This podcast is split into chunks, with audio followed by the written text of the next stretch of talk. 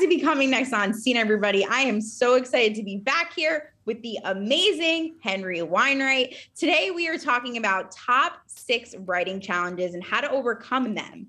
Hi, Henry. How are you today? Welcome back to the podcast. Jackie, the energy is already like blasting through this podcast. I'm super excited to talk to you about the top tips on how to actually overcome writing challenges. What are your top three tips for self editing? My top three tips. Now, my God, that's a real, oh, you're really asking me to edit my edits. Jackie, that came out from the left field. It did. Oh, okay. So I think, um, and, and, by the way, this is just from my experience. Also, reading, you could go on to you know any tips that self-publishers do. You can do seminars, you can do workshops, you can go on to Twitter, you can you can do um, you know hashtag a writer's lift, which I've discovered, which really is a group, a huge community on Twitter that actually um, really helps with advice. I just actually had, I just looked on my on my phone, uh, this woman based in Hawaii who's a virtual assistant, and I'm going to be calling her up because I need some help with some editing of my LinkedIn. It's there, it is there. Let me tell you something. She she rocks, but there'll probably be hundreds of them. But okay, so the three tips. I didn't edit this answer at all, did I? Number one, and I didn't do this, structure. You've got to have structure. So first of all, you've got to have not necessarily the title of the of the literary work or the book, but you've got to have the structure of the overall arc of what the book story and is going to be. Number two, what you've got to do is you've got to then already divide it into chapters. It will change, but you have to divide it into chapters, and then you have to um, uh, have the story arc within that. That's point number one. Point number two, and I again I didn't do this, and I'm really sorry I didn't. Probably that's what took me a whole another year of writing. Point number two is you've got to actually move from above. So imagine you're looking at your work from, I don't know, top of the tree. You're sitting on top of the tree and you're reading it, and what you're doing is you're looking at the whole manuscript. And when you're looking at the whole manuscript, what you're doing is you're just making sure you're putting bullet points down. Is the story building? Are the characters there? Are there any inaccuracies? That kind of thing. Then the third tip is zooming in, looking mm. at grammar, looking at spelling, and then looking for too many words. I'm one of those people. Too many words. That was my killer. And you've got to make it concise and you've got to bring it down. And then two things that you really need with regard to that, and that is a proofreader and somebody that will actually help with your editing. But you can't do that until you do your own self editing. And let me tell you, if you've got issues about the specialness of your work, and let me tell you, we all do, that is a really good reality check.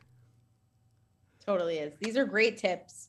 By, great tips. by the way, do you have do you find with your clients you're doing a lot of editing do you ha- you know you've got a filter on your clients right so uh, that's the most difficult isn't it so I have to tell you, so the way part of my process is I come up with the idea yes. for the content.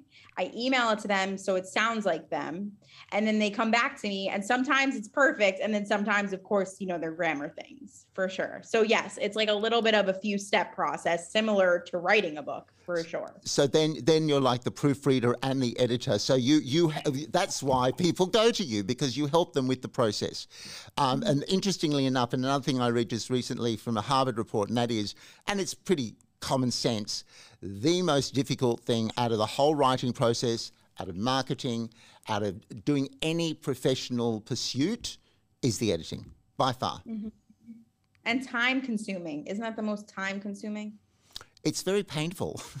Mm-hmm. it is, yeah. It's time consuming, painful. You know, you, you you try and learn a bit of humility, and ultimately, actually, just to end this answer, um, ultimately, you've got to look at um, who you're writing for.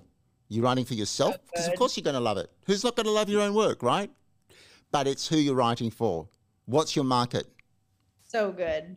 So, but the truth is, is like you think you know until people start buying your book, right? And then that's what tells. Well, you. actually, Jackie, it's got to be much before that. To be honest with you, yeah. Oh, yeah. That's the whole thing. Because the thing is, no one's going to publish. I mean, you can go the self-publishing route, but even self-publish, even self-publishing houses and people that are companies that help you with self-publishing, they help you with the edits. That, so that, true. Good you've got to do it. It's got to be pitched for the market. So for me, I know my market is women, plus, uh, 30 plus, that are actually, um, you know, um, uh, what are they called? Uh, what is it? Um, book club, book club attendees. That is my market. I am writing to those women. I love it. You've got to be really laser sharp. no, In the thank you for beginning, the that. in the beginning the exercise goes like that, and then it comes in like like Right. that, which is like and I've which is you. heard, but I've always heard the more niche marketed you become, the better your business grows, the better your ideas flow. Like Ab- it helps you. Absolutely, you've got to be super niched, and as what you do with your clients, got to be super niched. A why I'm, work in sa- progress. that's why I'm saying that these points are universal. I love it. So how can people follow you on social media, Henry, and get in touch? Right. So I've just launched my new website, which is henryweinreich.org, which is a landing page and it's just like my business card. You can also go on to our Instagram account and DM me on the stories I told my son and my very active Twitter, Henry Weinreich underscore. And finally, my LinkedIn, Henry Weinreich. It's really easy. Just hashtag Henry Weinreich. You're going to find me. I love it. This has been a pleasure as always. Thank you for the inspiring information. You are the best. So everybody definitely follow Henry. And thanks for tuning in to Next on Scene and stay tuned for who's next on Scene.